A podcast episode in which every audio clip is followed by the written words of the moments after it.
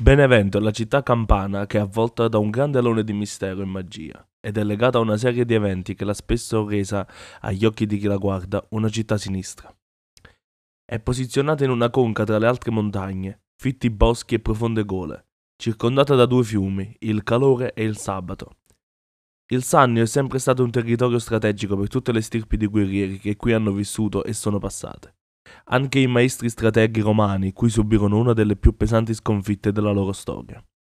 Anticamente, infatti, il nome della città di Benevento era Malentum, latinizzato in Maleventum, che sembrava portasse cattivo auspicio. Nome che vede la sua origine da una radice sannita che poi, mescolandosi con il latino, ha dato vita a un vocabolario che risale probabilmente a un periodo precedente l'età neolitica. Qui si venerava il dio bambino Bolla, che pare abbia dato origine al fiume nella zona di Volla, nel napoletano. In epoca imperiale, gli antichi culti sanniti legati alla stregoneria furono mantenuti e Augusto permise la costruzione di un tempio dedicato alla dea Iside, di cui in città ancora si conservano tracce, nel quale si svolgevano riti che poi andarono a fondersi con quelli dei barbari, precede- precisamente Goti, Ostrogoti e Longobardi. Quello dei Longobardi era un popolo pagano legato al dio Odino e per lui si svolgevano dei sacrifici con dei rituali nei pressi delle rive del fiume Sabato, che si riconducono ai rituali delle Ianare, delle donne terrene collegate alla luna che suggerivano loro i momenti di semine e di raccolta, le quali avevano un modo di comportarsi tutt'altro che normale. Venivano avvistate nei pressi del fiume Sabato ed erano solite cantare ritornelli simili a incantesimi, ballare intorno agli alberi e avvicinarsi ai serpenti, uscendo nell'ese. Inneggiavano inoltre anche alle uccisioni di animali e questo era visto come un rituale sacrificale. La zona vicino al fiume, dove le streghe si radunavano dando vita ai loro rituali magici, si chiamava Ripa di Yanara. Qui si unificavano in un cerchio, Qui si univano in un cerchio intorno all'antico noce di Benevento, albero alto, frondoso e sempreverde, molto nocivo, anche se solitamente le proprietà di questa pianta sono di carattere curativo ed esteticamente molto particolare, tanto da suscitare un certo intrigo e che aveva proprietà ed energia che pare fossero davvero molto significative e forti.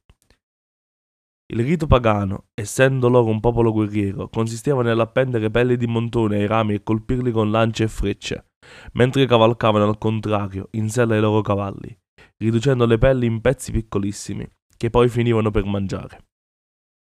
Assistevano a tali rituali anche le donne longobarde, che gridavano e incitavano gli uomini a consumare il rito. Nel rituale le streghe usavano ungersi le parti del corpo per prepararsi e citavano l'incantesimo. Unguento, unguento, portami al noce di Benevento. Sopra l'acqua e sopra il vento e sopra ogni altro maltempo e poi si davano alle danze e ai macabri rituali in cui era presente Lucifero in persona, sotto le sembianze di un caprone. Si dice persino che avessero le capacità di rendersi informi e di contaminare con le loro magie i cittadini. Dopo i riti seminavano il terrore, causando aborti, rendendo deformi i neonati, o li rapivano per poi gettarli sul fuoco. La Chiesa cattolica etichettò questa serie di accaduti come evidenti riti demoniaci, ricollegandoli ai Sabba. Per ottenere l'appoggio della Chiesa, quindi, il duca longobardo Romualdo decise di essere convertito al cristianesimo e con lui tutti i longobardi. Il grande albero no- di noce intorno al quale si consumava il rito pagano per il dio Dino fu abbattuto e la leggenda narra che appena l'albero cadde in terra ne uscì fuori una vipera, simbolo di un legame satanico. Pare anche che nello stesso luogo il noce sia rinato, anche dopo la conversione, quindi, i Longobardi di Benevento non rinunciarono ai loro riti pagani e continuarono a praticarli di notte, intorno nelle campagne, fuori dalle mura, tra i fuochi e le grida. Gli abitanti di Benevento scambiarono gli uomini e le donne longobarde con demoni e streghe. Le notti dei sabba continuarono, solitamente nelle notti tra sabato e domenica. Le Ianare nacquero a mezzanotte di Natale e non avevano ricevuto il sacramento della cresima in modo corretto, per causa, ad esempio, di errori di formule da parte del sacerdote.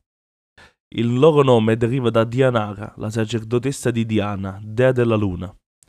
Di giorno si confondevano tra le donne comuni, sebbene avessero un carattere aggressivo, e la notte si ricoprivano dell'unguento magico da loro creato, che consentiva loro di volare e di diventare incorporee. Erano streghe solitarie, al contrario delle altre che la notte usavano dedicarsi ai banchetti, danze, orge con il diavolo, prima di maledire e torturare i malcapitati. Riuscivano a creare da sole il loro unguento, perché erano esperte in fatto di erbe medicamentose e sapevano riconoscere le erbe con poteri narcotici oppure stupefacenti, che usavano nel, nelle loro pratiche magiche. Avevano un carattere aggressivo e acido e, e, secondo la tradizione, per poterle acciuffare bisognava afferrarle per i capelli, loro unico punto debole, e alla domanda che tiene in mano bisognava rispondere fieri acciari, in modo che non si potesse liberare. Se al contrario si fosse risposto capil, cioè capelli, la Yanara avrebbe risposto e immen scioglieromananguil, e si sarebbero così liberate, dandosi alla fuga. Inoltre si diceva che chi fosse riuscito a catturare una Yanara quando era incorporea, ella avrebbe offerto la protezione del, delle Yanare alla famiglia per sette generazioni in cambio della libertà. A loro si deve anche la sensazione di soffocamento nel sonno, perché si recavano nelle case di coloro verso cui nutrivano del risentimento. Passando sotto la porta, si sedevano sul petto del malcapitato mentre dormiva, impedendogli quindi di respirare andavano a far visita alla stessa persona per tre notti di seguito per poter rinsaldare il maleficio. Proprio per la loro capacità di passare sotto le porte, si pensa che il loro nome derivi dal latino lenua, cioè porta. Per questo si era soliti lasciare una scopa o del sale sull'uscio. La strega avrebbe dovuto contare tutti i fili della scopa o i granelli di sale prima di poter entrare, ma nel frattempo sarebbe giunto il giorno e sarebbe stata costretta ad andarsene. I due oggetti hanno un valore simbolico. La scopa è un simbolo fallico, contrapposto alla sterilità portata dalla strega. Il sale si riconnette con una falsa etimologia alla salus. Alcune notti rubavano i bambini e li credevano storpi e solevano intrufolarsi nelle stalle e cavalcare le giumente, fino a che per lo sfinimento queste morivano. Per lasciare traccia del loro passaggio, facevano delle treccine alle crine delle cavalle. Durante le persecuzioni delle streghe, le Ianare di Benevento erano indicate come origine del male ed esseri da sterminare. Una storia correlata alla figura delle Ianare è quella che identifica un metodo infallibile per riconoscerle quando sono in sembianza umana. Basterebbe recarsi alla messa nella notte di Natale, vedere chi sono le ultime donne a uscire dalla chiesa e riconoscere in loro le Ianare, che per una sorta di legge del contrappasso partecipavano quindi al rito cristiano. Altre streghe beneventane erano le zoccolare, che con i loro zoccoli ai piedi infestavano il Trigio, la zona del teatro romano, e cavalcando correvano e rapivano chiunque capitasse loro a tiro. Vi era poi Manolonga, Maria la Longa, una donna che, si racconta, sia morta cadendo in un pozzo, e poiché non aveva trovato pace, si divertiva a tirare giù nel pozzo chi vi si affacciava. La prima traccia storica si ritrova in uno scritto di Bernardino da Siena, che racconta nell'anno 1427 si era recato a Roma. Egli fu a Roma un famiglio d'uno cardinale, il quale andando a Benivento di notte videsi, vide in Surunaia ballare molta gente, donne e fanciulli giovani, e così mirando egli ebbe una gran paura. In quegli anni iniziava proprio da Roma, capitale della cristianità, la persecuzione delle streghe, che avrebbe insanguinato mezza Europa per secoli. San Berardino da Siena nei suoi sermoni dedicò con particolare attenzione alle donne che conoscono la medicina naturale, come le levatrici, le erboriste e le indovine, e le addita pubblicamente come nemiche della Chiesa, alleate del demonio e responsabili di terribili misfatti come carestie, pestilenze, morti premature e sventura.